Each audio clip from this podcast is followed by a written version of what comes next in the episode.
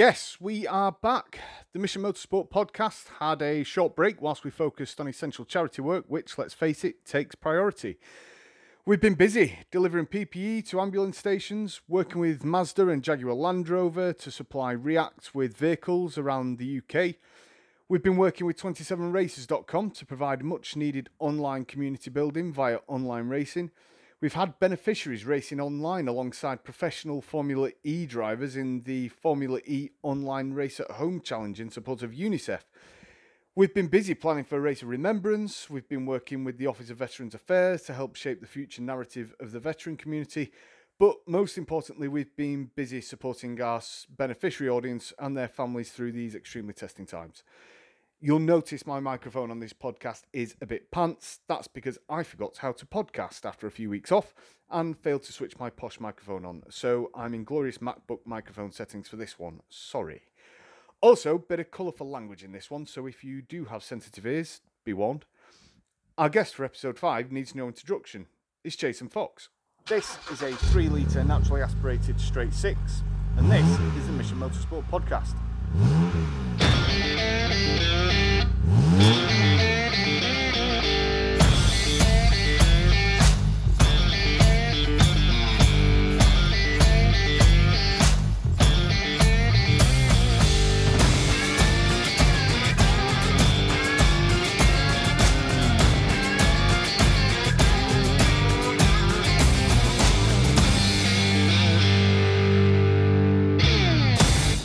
Thanks for, for joining us. It's an absolute pleasure.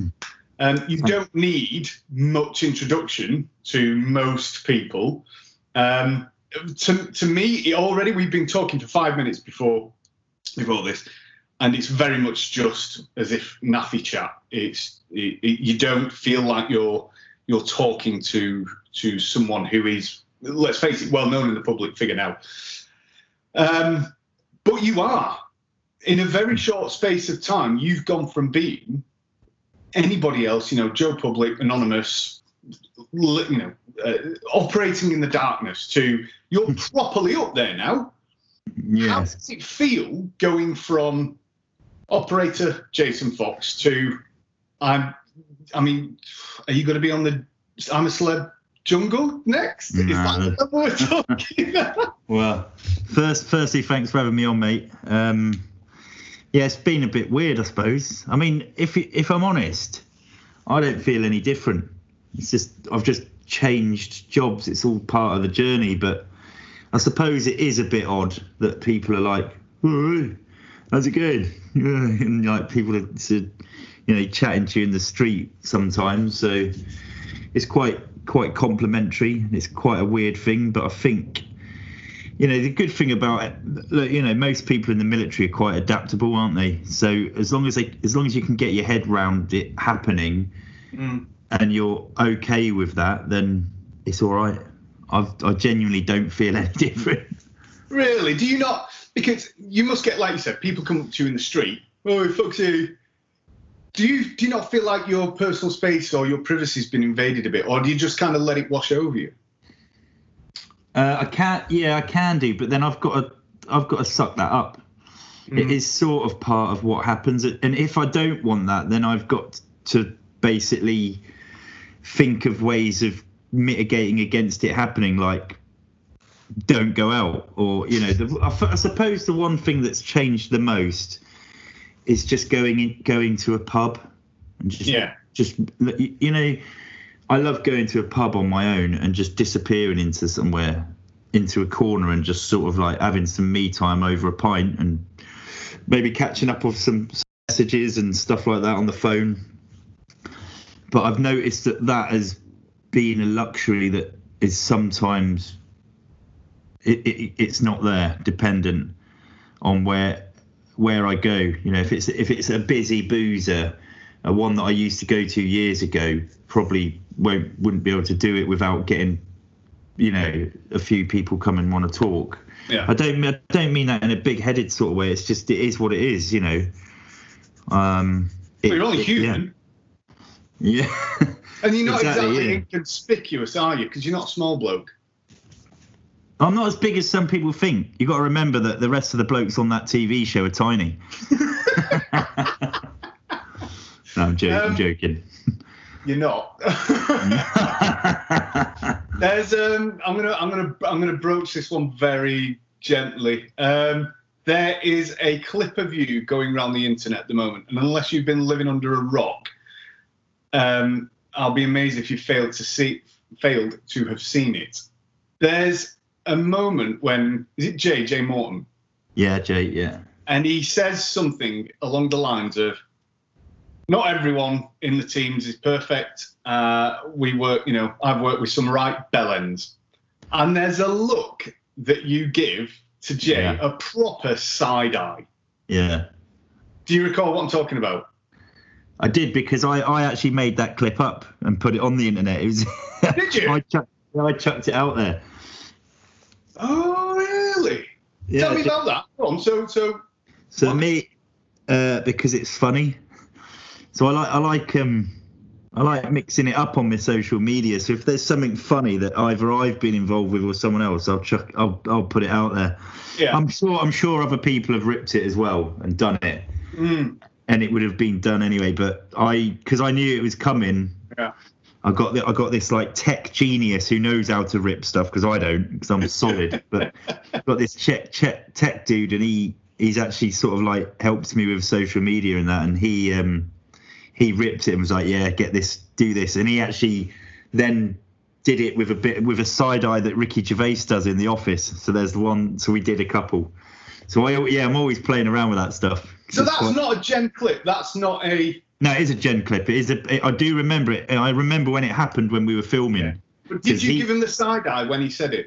Yeah, because I was just like, yeah, I know. It was it was it was more of a look of yeah i'm with you on that one mate you know we all you know we can all any anyone that had been in the military could have given that side eye Um, you just mentioned a social media uh, guru. Do you have someone who manages your social media?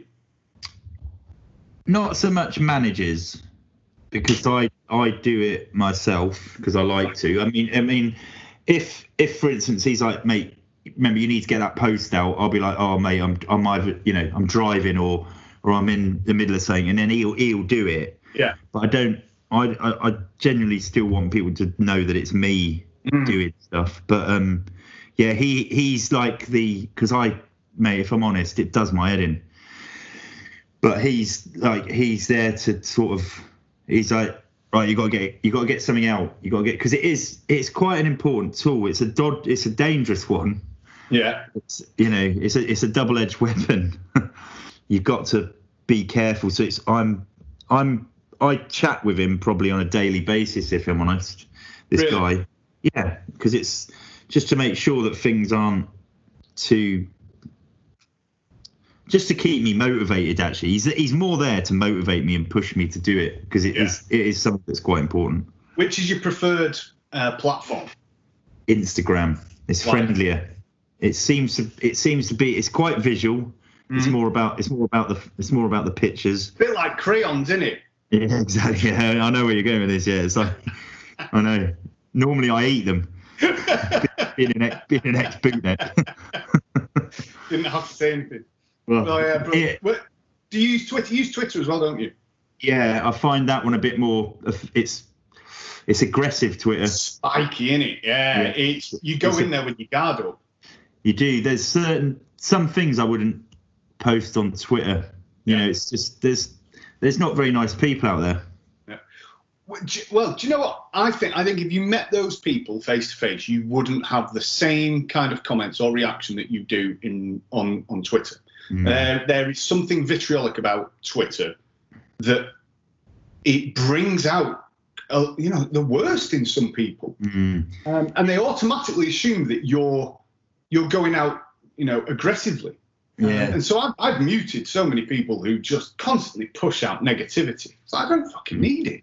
No, no. need. Oh, It's it's it's very political as well. You, Yeah. you could you could put something out that's really resonates softly with people, gets misint. The problem as well is it can be misinterpreted in a million different ways, and then it becomes, and then there's the the trolls and the evilness comes rising to the surface, and Yeah. I don't, I. I don't mute things because I want people to be seen for who they are. And if they're a negative person, Well- negative person, I just try. I just don't. I just ignore it. Yeah, well, it's, It's, it's difficult. I know. I get. I can. I sometimes I get angry. you chunter away at your phone. Uh, a chunt in my head. Yeah. Yeah. Fair enough. Um, talking about your head, then, how's how, when did you get out? Was it 13, 14? Twelve. Was it 12? Oh, crikey, wow, wow, 2012. So Yeah. you properly adjusted as best as you can to to Street, I suppose. Do you? Uh, yeah. How did you find? I'm going to say, how have you found the last two or three years? Because obviously the first few years are going to be really difficult in the whole transition phase. It's like, who am I? You know, the whole identity thing. Um, but the last couple of years where you've you've had you know regular work, you whether you expected it or not, you found uh, you know your second career, a niche. You're a likable human being on a lens, you know, the housewife's favorite, etc. But you're actually the you're you can warm to your personality really quickly. So I'm guessing that TV was never the thing that you thought you were going to go into. So how how's the last couple of years been? As you gone right, this is what I'm this is what I'm going to do now. Um, yeah, it's. I mean, it's been good. The last couple of years have been really good. At, you know, there's been a lot of good. Well, apart from the obvious COVID crisis, which is Yeah. was which was a curveball from hell. Yeah, yeah. But um, it's been. I found my feet. You know, it was odd in the beginning. I, you know, I didn't leave the forces with a, this determination to go into TV. It was a complete and utter. I mean, that was another curveball, but not from hell. It was a, a, a welcome one. But it was, you know, I think I felt a bit clunky to beginning. You know, trying to feel my way and work out what it was like. It's not obviously my it's not everything I do either. There's a few other bits and pieces, and I'm very aware that this is a life career. You know, there's only so much of it you can do, and you know, and then you then it's done, and you've got to find something else. But I'm trying to strike while the iron's hot, I suppose, and Yeah, God, en- absolutely. en- enjoy it and and do as much of it as I can because I do really enjoy it. I enjoy.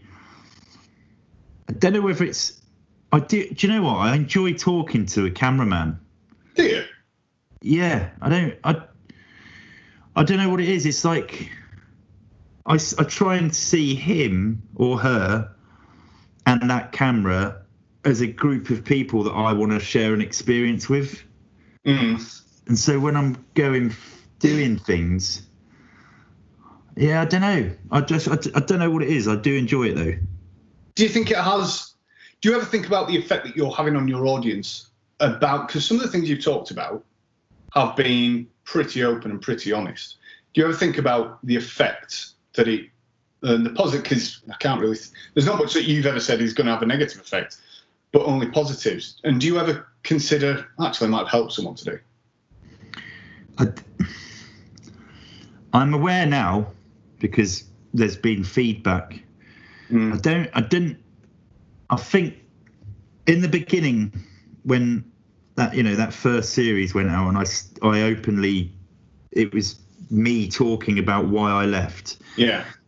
I had already set up an organisation called Rock to Recovery with Jamie Sanderson, Yeah. and it was it was massively in its infancy, and we were trying to get the people that were going through similar situations as to what we'd been through to talk.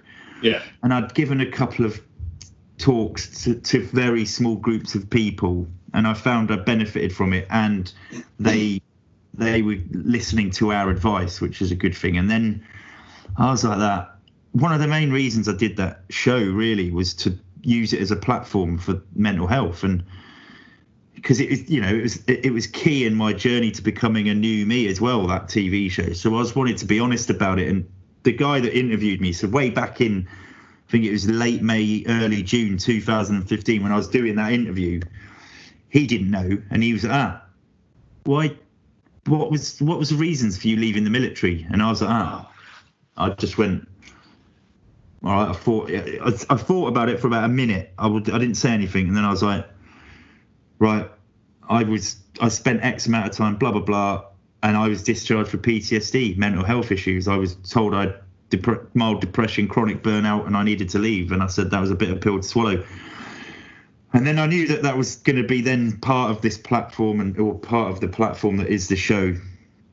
And I was like, okay, I think this is going to be a good thing because hopefully it will encourage people to also talk because it's what made me feel good about well made me feel better and find out how I needed to move going forward.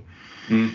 And then the day that, that it was the second episode, but the day that that episode was going out, so it was going out at nine o'clock that night. I was a f- fucking nightmare to be with. I was, I was, bit, I was sort of like bit bit miserable, bit moody, quite short with people. Um, and I didn't know why. And then I suddenly realised I was really, really apprehensive and anxious about this going out onto TV. And I was like, oh fucking, where's this? What's going to happen here? And then it was all right. And actually, when it did go out, it was the final lifting of weight from my shoulders because I suddenly realised I don't need to put up a front anymore that everyone expects there to be.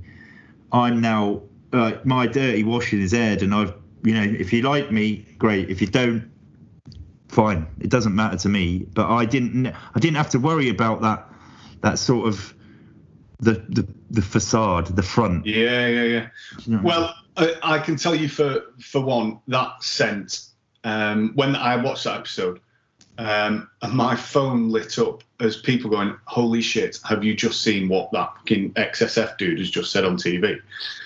And there's a group of us from um, the HCR, so my old regiment, um, and, I, and and to be fair, God, we're not SF, we're not paras or anything like that, but we were fucking active for 15 years. yeah, Um, and uh, and certainly the last tour that I was on was a BRF tour um, on Herrick 11, and it was punchy. yeah, Um, and there were quite a few of us that were we were quietly struggling, um, but just talking to each other was fine. And then suddenly it was like, holy shit, you know that fucking that bloke on TV's just said this, um, and it was one of the catalysts that um, that made me go and see the doctor because because let's face it, if an SF bloke says it's all right, it it validates it for everybody else because you know what it's like when you're a bootneck and you're looking up to the you know the operators. You kind of you know you hero worship these guys, Mhm. and so when someone from that level says it, a fair play because that that takes a lot of balls, but also um, yeah thanks because it's not just me and it's not just loads of others, um, and it was a pretty selfless thing to do. So as a personal, you know, thanks. James Cameron has just joined us. James, how are you? Ha, late, but otherwise here. Where have you been? yeah, really good. And um, uh, well, James, I think you just absolutely echoed um, kind of how I felt about it at the time as well. Actually, um, Foxy, and the first time we met, uh, I think we also had the advantage of um, I was quite pissed and, uh, and just went, "Look, "Thank you very much for what you did." And it, yeah, I think it personally meant meant well. Actually, at the time, I thought this is really good. It's really great, and it's great for for other people and my lads, and particularly the ones that I'd seen who who were struggling in it. But um, but I think actually it's bigger than that. It was really good for me as well.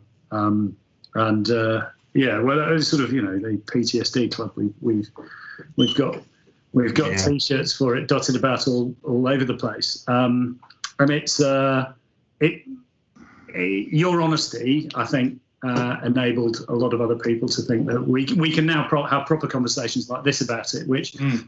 previously, to be honest, you you just kind of couldn't. Um, yeah. Are you ever worried that it kind of gets a bit out of hand though, and that there's there's a bit of bandwagon stuff going on, and you know, yeah, everyone's got the PTSDs. I caught it off him, you know. It was So, yeah, I know. To, to be honest, I yeah, I do. I, I sit down with mates sometimes, and I'm like, look, I know that it was. I wanted to start that conversation, and I wanted people to know because of my experience of what helped me was to talk initially. Um, and that it's okay to put your hand up and say, you know, at the moment I'm not feeling great. But I was like, am I am I giving people a get out of jail free card here? That's what, and I was because I've seen it before, and you're like, Yeah. hang on a minute. So, uh, like, my narrative hasn't changed; it's developed, and I'm also, it, along with that message, I'm also like that. However, you have got to dig deep and find grit and determination in you to, to get through this. You're not you, just by saying it and expecting everyone to bend over backwards for you is not going to get you out of a hole. The only person getting you out of that hole is you, and, and, and life's not easy. So don't think that the rest after after saying, "Oh, I can't do that and I can't do this," and the reason I behaved badly is because I've got PTSD. There's still no excuse for any of that. You've no. got to, you know, you've got to still take life. You know, okay, you might need some time out, uh, and and and yes, let's get that done. But then start looking for that that route to a better you, and and don't keep using it as a, a tool to blame your bad either bad behavior, bad actions. Yes, that does that it does go hand in hand. You know, people do go off the rails, and sometimes it's quite sad to watch, but when it keeps happening, you're like, does that person really want to fix themselves, or are they just bad people that are using it as an excuse? You know, it's it's it's very difficult to to gauge, and it's very individual as well. It's, again, it again it also does come down to the people engaging with them. You know, there's got to be some compassion and empathy, but it, you know, it, it, it is it's a minefield, isn't it? And and it's yeah. it's. It, it's, yeah. it's really frustrating sometimes for us because we'll use um, stuff that's, that's that's either not really expensive because we, but but a lot of time and effort and thought and trust goes into something, um, and you'll you'll get let down, and they um, uh, because people will behave badly. Mm. You know, um, uh, with, within that sort of charitable charitable piece and it's it's very difficult on a personal level not to feel kind of affronted because you almost feel like you've been taken advantage of. Yeah. Um, or you just feel quite bitter towards that individual because you, you, like your part of it was really small. You just had to play your bit in order to unlock great things. Why why couldn't you do it? But it's it's going back to have that recollection and thinking about well actually perhaps it's perhaps it's it's because everything's become become a bit too difficult for them, and uh, and and it's a and it, it's symptomatic of other issues. But there is a bit of ego. Um, uh, all right, recognise you're having a bad time, um, mm. but, but, come on, that you, you, can't sit there feeling bad about yourself forever. You've got to take responsibility for your own actions and and and you know get up and be positive and, mm. and that's kind of where we push we talked about it before or at least i talked at you whilst you've listened with painful ears um, about that type of stuff. When I talk about, you know, my cup of compassion being almost constantly empty on some days, um, but it's also having that uh, that emotional intelligence to just to to look on the on you know, look at it from a different angle of mm. you don't actually know their backstory, and yes, whilst they might be coming across as a massive bellend, there is a period of your life not so long ago when you were behaving in a very similar way and you couldn't mm. see it. Um, and so that kind of resets me. But I absolutely echo what you were saying, Foxy, as well. Is um, that yes, it's it is a minefield, um, and uh, but I would never look at it from your point of view and go, have I opened the doors to this? No, because let's face it, if you're going to get a screamer, you're going to get a screamer, and they exist regardless. I do love that word. it's a great word as well. Screamer. Um, Jim, are recording this from your end? Uh, no, but I can do it. record because, as we know, Tom's probably sapping your bandwidth on Fortnite or something. Yeah, yeah. Um, yeah, no. Well, we um, uh, we talk about, and, and particularly post-traumatic is always followed by the word stress disorder, and um, a, a, couple of years ago, I'd sort of come across a guy who was talking about something that was quite quite different, and it really resonated with me, which was um, uh, Michael Coates um, and the Declassified podcast series. You know, some of the first ones were guys like um, uh, uh, Woody, Brian Wood, sort of you know talking through kind of his story. He was on there as well, weren't he? Yeah, David, David Wiseman really talking about his bit, and actually it was Wisey who being on there, who's you know sort of mutual friend, an extraordinary bloke, um, uh, and he uh, he sort of kind of told his story about it, and and that kind of helped. So interestingly, I'd sort of I'd read Wisey's book um, sometime before, and kind of knew the bloke. Helmand to the Himalayas, absolutely amazing. You know, it, it, it's an incredible story and I sort of read it and I knew Wisey as well, but it actually kind of bugged me a little bit because I kind of thought um, that that's kind of not the whole story. It's kind of not all there. Mm. And when he went and did his declassified piece, it sort of dropped a chunk more into place for us. I think there's more story there to, to be told, which he's now Yeah. starting to talk about, which was was really good because I know that the, the path afterwards has not been has been particularly straight for him. And it made me reflect as well on on some of my own stuff. So I kind of went and did the same thing. But this thing about post traumatic growth really resonates with us. And it's I think it's it's just a more mature way of reflecting the fact that that the stuff that happens to you in your life that you're experienced by it is normal and human to be shaped by those experiences that you have and and if we aren't then that would be an inhuman response to it and it's not necessarily a bad thing do you think you're a better person now Fox, Uh, having been through what you've been through I would say, uh, I, I would say I'm a more rounded person who understands himself a lot better. I'd like to, I'd like to think I was a better person, but I don't want to be as arrogant to say that I am. But I think I'd like to think I'm definitely more aware, and I, I totally agree with you with the fact that I think PTSD is such a bad, bad label, and PT, you know, post-traumatic growth is what people should be calling it because essentially you just become a, a newer, hopefully more rounded version of yourself going forward. PTSD, I think, makes especially soldiers, especially military personnel or ex-military personnel, it makes them look backwards all the time. They're constantly reflecting in a negative way. I mean, you see it all the time. And uh, you know uh, we're all human. We still do it sometimes. We'll think ah those days were the best. You know they, they didn't have it as hard as we did blah blah blah. But That's there true. are a lot there are a lot yeah there are a lot of guys and girls that i've seen over the years that spend a lot of time with so much memorabilia around them getting pissed and and don't get me wrong i've got um you know i've got my wall that's got stuff that i'm proud of and and people that i've worked with that i'm really lucky to have worked with.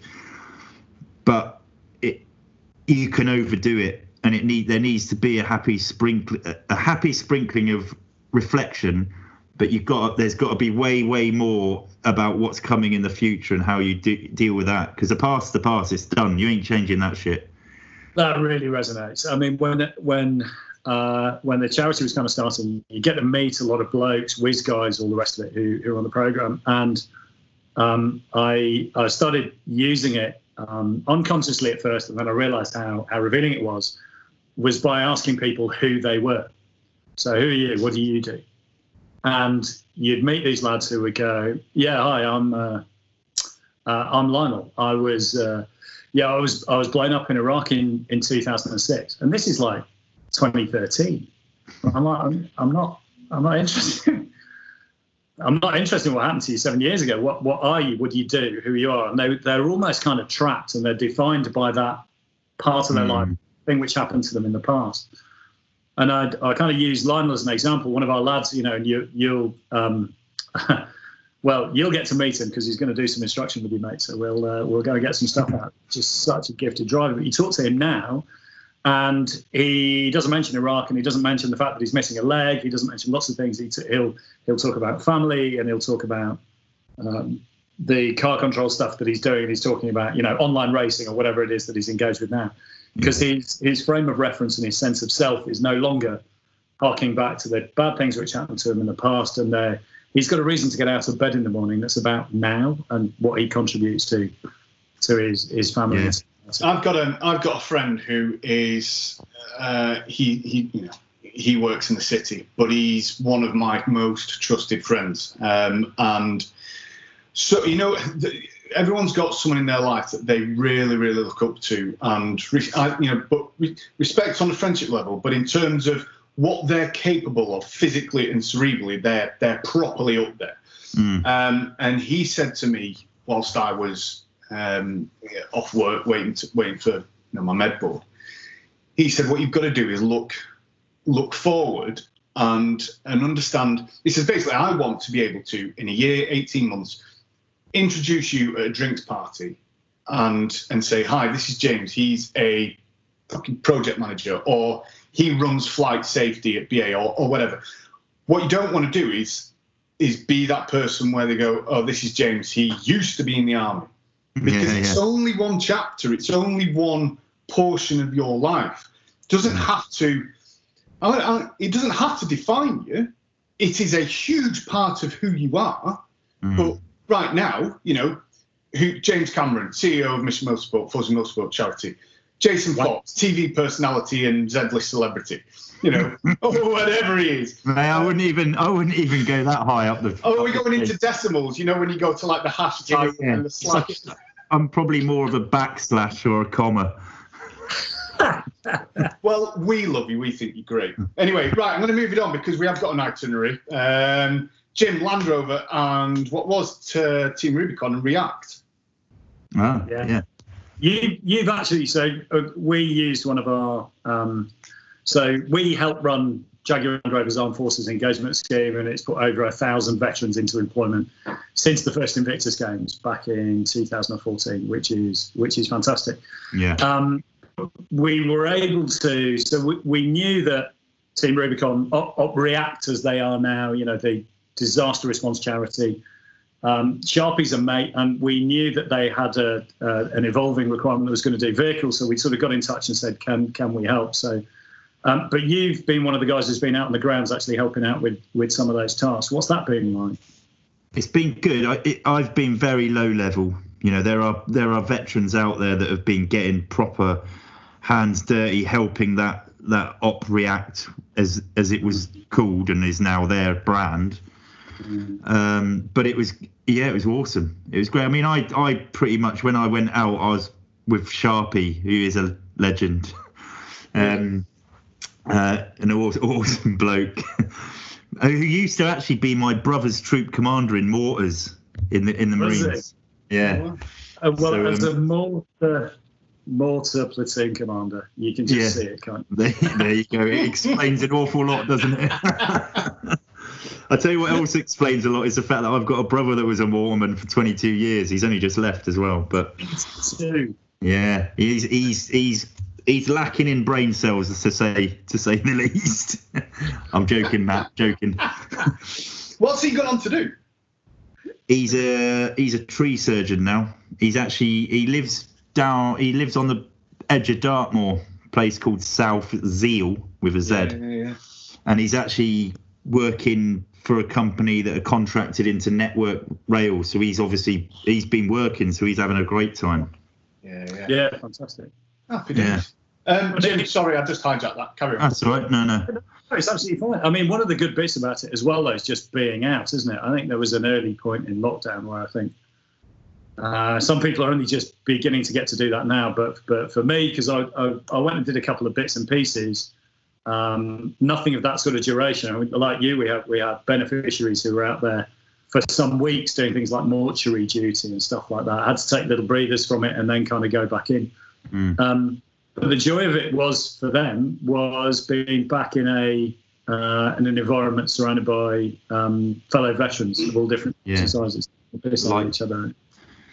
Yeah, it's that like like like like-mindedness is is something some people miss. But I mean, going back to our experience, you know, there was a few mortuary tasks that cropped up, but we were sort of going around doing like package food parcels to the NHS staff in the hospitals around London. We were doing some stuff, work in some care homes down in the southeast, like cleaning rooms and like Yeah. real, real low level. But I tell you what, I tell you, it was me, Sharpie, and a guy called Aldo Kane, who's a very, very good friend of mine, ex bootneck, and um, we look, like we were deep cleaning old folks' rooms. It's not nice.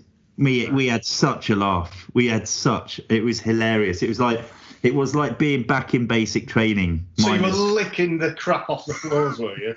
well, that's Sharpie, the ex mortar platoon boss, mortar troop boss. Fair enough. But- Was, was, did it, did it, was it one of those where it just turned into an outgrossing each other? it didn't so much that. It was more, more me and Aldo beasting Sharpie because he's an officer and he's never cleaned anything in his life because he's normally got a Batman to do it for him. But anyway, sounds uh, sounds familiar. That that happens lots. Of, Someone's been building his shed recently, hasn't he? yeah, no, so, yeah. Well, actually, Griff's been help, helping. Well, you've been sticking it all over Twitter, and then you know selfies with with a with a hammer in your hand. I've Actually, seen- what was it? I've- I've hammer seen it. down, hammer down, brew up, and it's like fucking get on with it. I quite like I quite like your Twitter account actually, James. Good. I'm glad. I mean, it's it's bullshit. Clearly, it's bullshit because it's it's it's a it's a computer game, isn't it? So I, I'm playing some avatar which looks a bit like me, but that does cool stuff, and you don't show all the crap. But I kind of fell victim to that. I think it was last year, and I was having a I was just having a particularly shit day, and I had a couple of particularly shit days in a row. I was right at my ass, and and somebody had posted, "Oh, I, love your job. You've just got the best job in the world," and I was properly cross. Was like, you, you tried doing this. Shit. I've been up all night. We've been doing whatever. You know, it was just rubbish. And then I'm, I'm like, oh no, you you want that job, the the job that it looks like I've got on social media. And I'm like, well, that's yeah, yeah. no fair one. I, I want that job too. That Yeah. that cool. that that looks a bit kind of edge. So it's obviously bollocks, but it, it has been quite funny. The the whole build a shed business has been all right, but but Griff's been amazing. But uh, I must admit the the person who's done the most work on that, I think, is Holly, my nine year old. She That's is true. I tell you what. So a is she nine? I thought she was eight. Um, Yeah. Holly, if you ever you know come the zombie apocalypse, you want Holly on your team as a sandbag filler because she grafts. She grafted more in a few hours than I saw some blokes, uh, uh, you know, during the whole tour. She's Yeah. a she's a proper grafter. No, it's Awesome. in, in the tank crew, which is my household. She'd be a loader. she's she's the one out doing the track plan at the back and then getting the bruise on. She's she's Fucking hated track plan. Oh, go out and do the track plan. How the fuck am I supposed to make half of Salisbury Plain look like I haven't just driven into a wood or turn the turf over? That's not going to fucking hide it. We might as well just. Yeah. It's I'm ranting now. what the ranting. is like at Mission you know, just, just shut up and get it done. You know. You only employ me through sympathy anyway. Right, race remembrance. Talk about race remembrance. Well, um, Don't don't have to. We talk uh, about oh no, absolutely. We probably let's let's talk about let- let's talk about the Hang on, track. why, Ang- why are you asking fucking questions? You're the Because- guest here. I know, but I thought I'd, I'd like it. Went, there was silence, so I thought I'd fill it. But a- Are you angles. No, no, not at all. I I. I enjoy it. But the Anglesey looks an amazing place to do it. But then, like James said earlier, it's it it is just constantly pissing down. is honestly it's the most stupid place on the most stupid weekend to run a race. Um, But who who who actually decided to to build a racetrack in Anglesey? No, well, it, it's the way these things always happen. It was a bit of old MOD real estate. So Ah. It's very close to Valley, but wasn't part of Valley. I think it was a missile launch site or a radar for a missile launch site. So basically, lots of flat concrete pans standing on the cliffs, but with a dirty great view over the Irish Sea, looking across the top of Ireland towards towards the Atlantic. Um, so it is on a godforsaken, weather-beaten bit of ground. You know, I mean, all of the sheep have got shorter legs on one side than the other. There, um, there aren't any good-looking ones. And I'm a Yorkshireman, and I've checked, and uh, um, but it's uh, it's. Uh, we got given a weekend there by uh, a guy who was the, the circuit manager at the time, and we'd managed to butter him up. I think we got him slightly drunk at the the Autosport show, in, um, uh, which is run every January at the NEC in Birmingham. And he said, "Look, we'll we'll find a weekend towards the end of the year, and you guys can use it for whatever you, you want." And we sort of thought, "This is great. You know, what a great idea. Let's uh, uh, let's do a track day or a bit of track instruction or something like that." And uh, a guy who was volunteering for us, um, who flew um, helicopters, so he's Army Air Corps, um, uh, flew on the the interesting flight supporting different bits and pieces.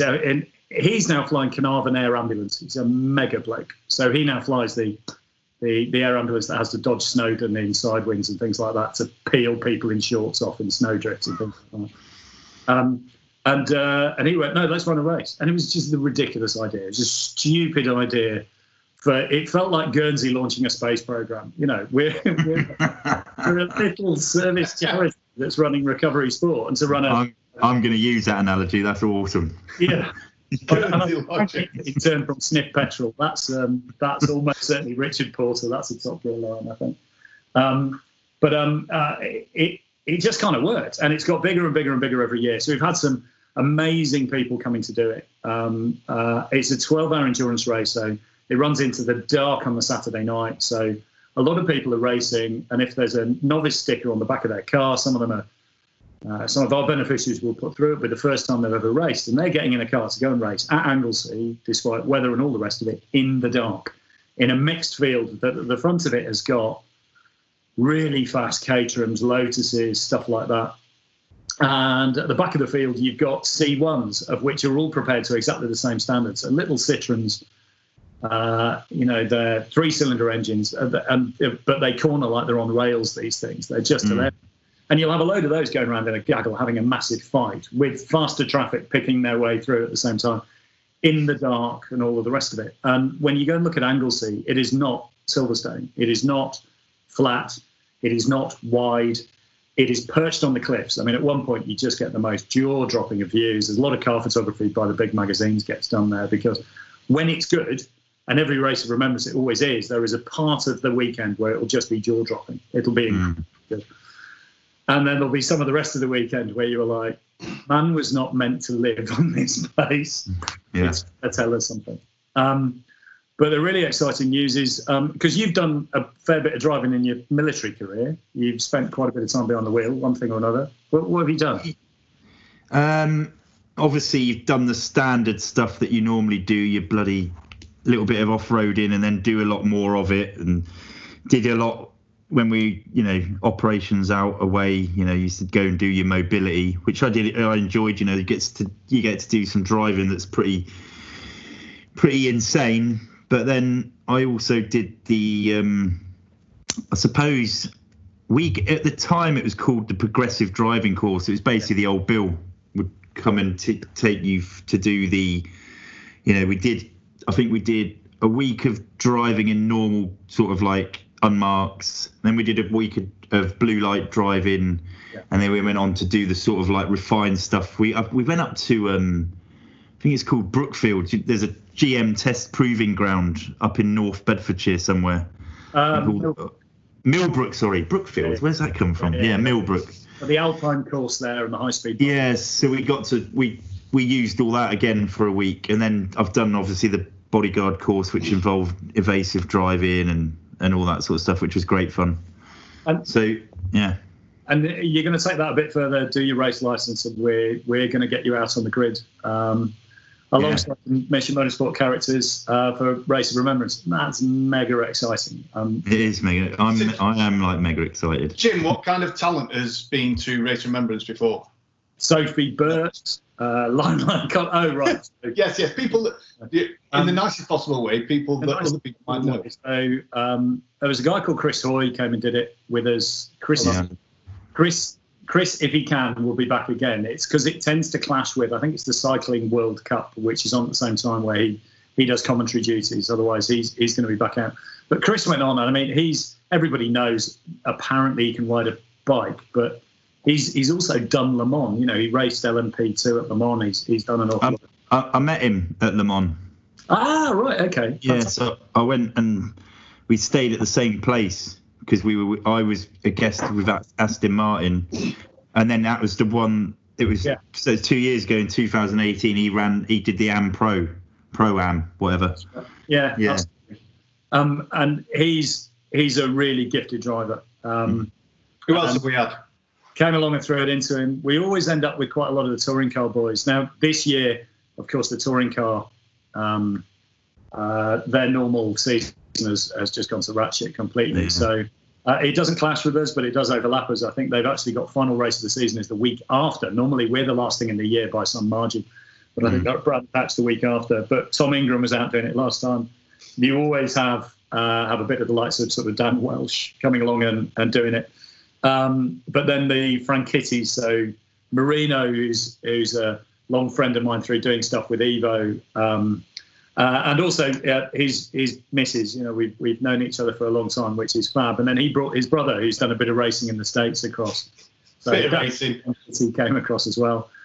And Dario, the interesting thing about him was he he did um, Uh, he was very badly injured through racing, and it was a, uh, a horrific accident that then prevented him from doing racing for a long time. And he finally got the go ahead through doctors to go racing again last year. And uh, so he went out in something at the revival, and then he came and raced alongside his brother um, and some other guys too at, at ROR. And then you'll have people who just never done anything quite like that before and will make sort of composite teams up of, of all of these these types.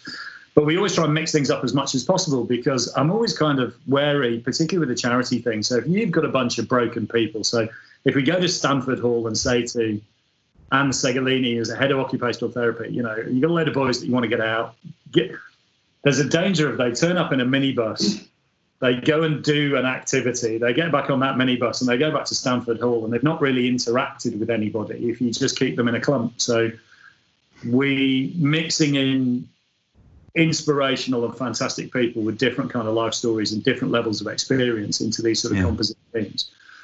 It's just really good because actually that's what it's about. The the, the race is just the excuse to make that mm. that kind of recovery activity happen. But don't don't get me wrong, mate. It's so much fun. Um, yeah. Do you know what I, I really so last year what really struck me was the buzz of the garages. Yeah. It was mega. It was like the night before. It was like the night before you're you're you're about to deploy. You know, for for Friday and Saturday night in the garages was like when you're packing your kit, you know you're doing kit checks and you you know before you go to Brize. Mm. And it was that buzz, it was that excitement that something the next day was coming that was going to be mega and, and everyone's in on it. And that, mm. that for me, that was my favourite part of the weekend. Yeah, I, I see what you're saying because it's like when I had that opportunity to go to Le Mans, as it was the build up, and you could see the teams buzzing and getting everything ready. You know, the tyres were coming out, and you're like that. I want to be. Oh, I, I want to be. A, I want to be in part. I want to be in there. I want to be a part of that. I'm, I'll happily just make the tea and coffee, but I just want to be a part of it. It's, well, I couldn't wield a fucking spanner to save my life last year, so I was chief windscreen cleaner and brewmaker, and um, you know, a very important job as far as I'm concerned. It's it is just everybody's kind of got their own role, so they're all fizzing about, kind of doing it, and and then in the middle of it, you've got a couple of elderly Welsh gentlemen will kind of walk through the middle of it carrying a Hammond organ in between them, and everything stops, and there's this remembrance service in the pit lane, and then you lift and let's go racing again, and that's it. So you run through until the end. All right, so look, I've got some questions for you because obviously we need to we need to figure out you know what what to stick you in. So uh, if you have a personal preference, front wheel drive or rear wheel drive. I, I'm a bit of a front wheel drive person. I'm easy either way, but I, I, I've, yeah, I've had a few, I've had a few things in rear-wheel drive cars. Be- Beam- Beamers and Mercs have bit me in the arse every now and again. Oh, really? Can you, talk us? Can you talk us through any of those? So look, hey, look to make you feel better about it. Ben Saunders was talking about because uh, he was at Sandhurst when he had uh, when he had an accident. What was it? Peugeot. It was a 106 rally. Rally, yeah, yeah and basically flat packed it through a wall into a hedge, and then that whitelisted him, and he lost the will to live with the military and went and went for a long walk across the South Pole instead several times. What, what, what come on then, give us a BMW or a Mercedes story. Um, Beam is at works. I've spun spun one of them. I've also had the um, I've had a BMW 3 Series coupe at work back in the day. Fire, uh, brake set on fire.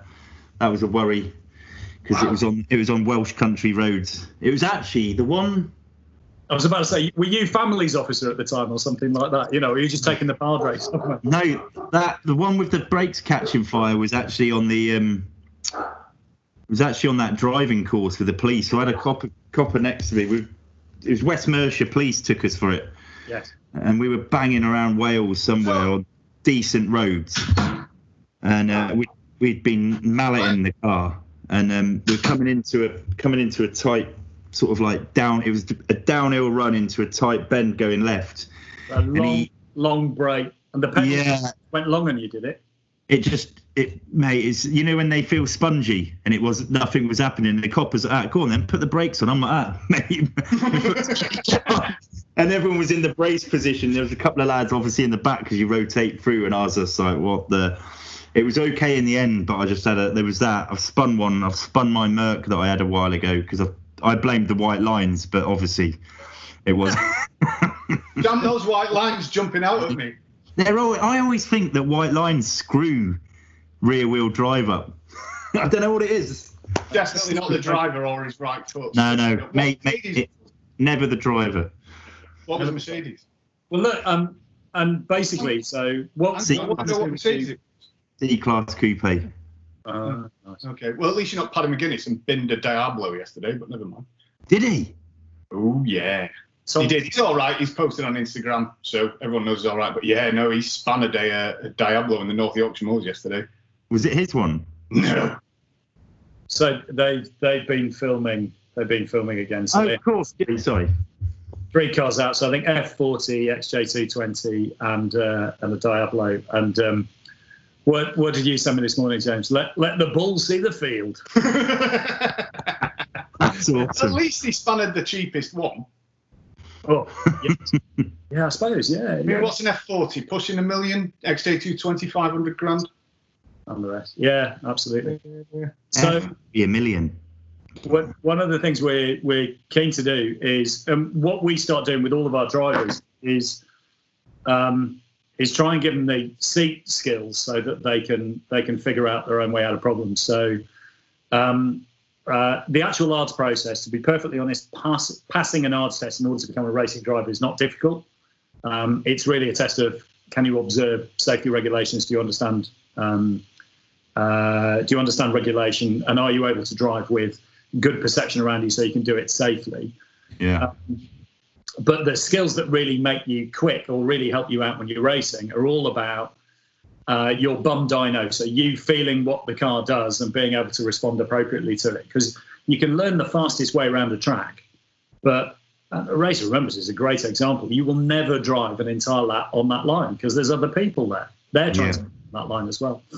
Or they're trying to get past you and all of the rest of it. So therefore, you're going to end up in places on the circuit that you don't know or like, um, doing speeds which may be inappropriate and, uh, and and in the dark. And at that point, you can't train somebody that this is how you deal with oversteer or this is how you deal with understeer because you taught them a PowerPoint presentation.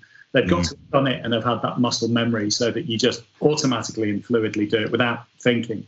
Mm. Um, and uh, so, uh, and we're looking at how do we get back to how do we get back to doing stuff which isn't just online? How do you practically do it? So there's uh, a go karting program which is starting up that will go national very soon. We'll start to get beneficiaries out because you can do social distancing. Yeah, Um, of course. get hygiene for a helmet and a, and a balaclava right and get people out. And that just go karting can be absolutely brilliant just for feeling where the edge of grip is and, and that immediate and instinctive response when it happens. Um, and uh, and the other bit's of the skid pan. Um, so Yeah. places like Thruxton, Porsche Experience Centre at Silverstone's got some incredible sort of tools there with the, the hills and things like that. So, and that process is actually it's really good fun. Um, yeah, yeah. is is really cool. So um, yeah, we're really looking forward to getting amongst that as well. And we've we've got some people who are sort of champing at the bit to kind of uh, to kind of get amongst it. So we've just got to work out how to fit it in in between now and November with COVID and social distancing and all the rest of it in place, and uh, and then we're we're in business. Yeah. I'm looking forward to it. I'm looking forward to getting amongst it. I can't wait. I Yeah. really want it to happen. I really do. Yeah. But um, Um, yeah, right, especially so- there'll be. Go on. No, you I was going to say there'll be some there'll be some embarrassing moments for me, no doubt, with on the build up. Yeah, uh, it's, They're the best bits. It's all absolutely part of it. Um, it. It's fine. I mean, Alex Goy, when he came, he raced a CRV. So we took a Honda CRV, you know, so the sort of thing that you've got queuing up to pick the kids up for school run, Yeah. uh, off the line at, at um, um, Swindon, because we were celebrating getting our first blokes into into jobs with Honda manufacturing. And turned it into a race car and then uh, and then put it out to go and race. And there, there's the highlight of Alex's video. It was it was first time racing for him was the 15 laps that he did while we were signaling him to come into the pit. So it's just a succession of laps of him just with his death stare and the thing, just ignoring and increasing. At the end of it, the whole pit wall was leaning across and screaming Alex at him, waving things, shining torches at him, and jackets and all of the rest of it. And it just got more and more high pitched before he eventually, I think, you know, uh, took a wrong turn and came into the pit. So we're like, that's, that's absolutely brilliant. But it's it's ace. Uh, it's uh, if you excuse the pun, it's a kind of a vehicle for recovery, and it's it's we we use. you need a new word for that. I've just I've, I've just remembered a reasonably funny story about to, to do with cars, and it was on it was on the um, the body the evasive driving course I did. So we were up at some airfield in the Midlands, and um, there's these three guys that used to be, you know, ex racing car drivers that are very, they're handy, very handy behind the wheel. They've got some funny stories themselves, but you basically have about, I think there was about 30 bangers, like just old cars that they just buy cheaply from the old scrappies, get them to a point where they can run them, and then we just get to, you know, throw them all over this airfield doing J turns, Y turns, you know, bust outs, all that sort of thing anyway, there's a there's a bit in it where you get to do like you do a bit of um, pursuing and then fishtailing. So you're like nudging the other car from behind and spinning it out. Yeah. Anyway, yeah. me me and one of the lads had been would we'd been renowned for being a bit cocky on this evasive driving course. We got chucked into this old Volvo 240, you know, then boxy Volvo yeah. car. Oh, mega! Yeah, yeah. And we were like caning it, and we'd been goading this other lad who was he was in the car to be fishtailed, and he was proper bricking it, and he's like, oh. and he's in, I can't even remember what he was in. It might have been something like a Cavalier or something. He's driving along anyway. Literally, we get level, and we're just just at the point of before we fishtail. The bonnet of this 240 just goes caught by the wind. We were doing about 40 mile an hour, and we were like that. Ah! It was a you'd like literally looking at each other because there was two of us in the car, like petrified, utterly petrified. Uh, yeah. Um, right, we're gonna. You've got to be gone by quarter past. Oh yeah. Shit, I forgot the uh, time. It's all right. No, I'm, I'm on top of it. I'm on top of my game. Um, Jim, anything else more about? Go on. Go on. Um, no, no, no, you, please. Just real fast, just before we go, the um, uh, James came and helped us. So we we ran a we had a bit of a bright idea. We pulled in a couple of mates, including a couple of people you'd know, so like Ross Upton um, came and did uh, a bit of uh, a bit of entertaining stuff uh, with a with a, uh, a, whole gaggle of blokes that we pulled in from across the country um, as a corporate entertainment piece, and we ended up with a load of very realistic M16 BB guns that could fire fully auto and stuff. Yeah. Bought a couple of old S-type Jags which were just ace. And then we're doing a bunch of different serials, and it was at Longcross, which is uh, you know used for for film backdrops and all the rest of it. Yeah. And a bunch of different stands, cool things like Ronin, um, Fury, you know, which is in the woods in four by fours and all the rest of it. basically getting people to shoot balloons from moving vehicles and stuff like that. Yeah. One that they were doing that was high speed was really really cool, and it was it was just fantastic. So we we had this bunch of guys who came along who were you know financiers out of the city, or actually, I think they they were sort of you know multinational from all over, manage offshore funds of billions. One of the guys who was in charge of it, and I was sat, I took a spare seat and did a bit of video, and was in the back of the car alongside him, and he was so excited, it was ridiculous. And this guy was phenomenal, ran this amazing organisation, looked after huge sums of money, enormous amounts of responsibility but was just so overwhelmed by driving with another car alongside him and holding something that felt like a gun in his hands. When we arrived at the first target, he pointed the thing out of the window and hit the mag release, and the magazine dropped into, uh, uh, as it turned out, the door pocket. He never found it, you know. So as it disappeared into the door, ah, missed his opportunity. Absolutely helpless. So I took the weapon off, gave him another one. So all the rest of it and he was just taking aim to fire again and basically did exactly the same thing again. Oh, stop it. So we gave him a pistol and roared off from that target, stopped, stopped at the next target. We're like, take out that thing. And, so, oh.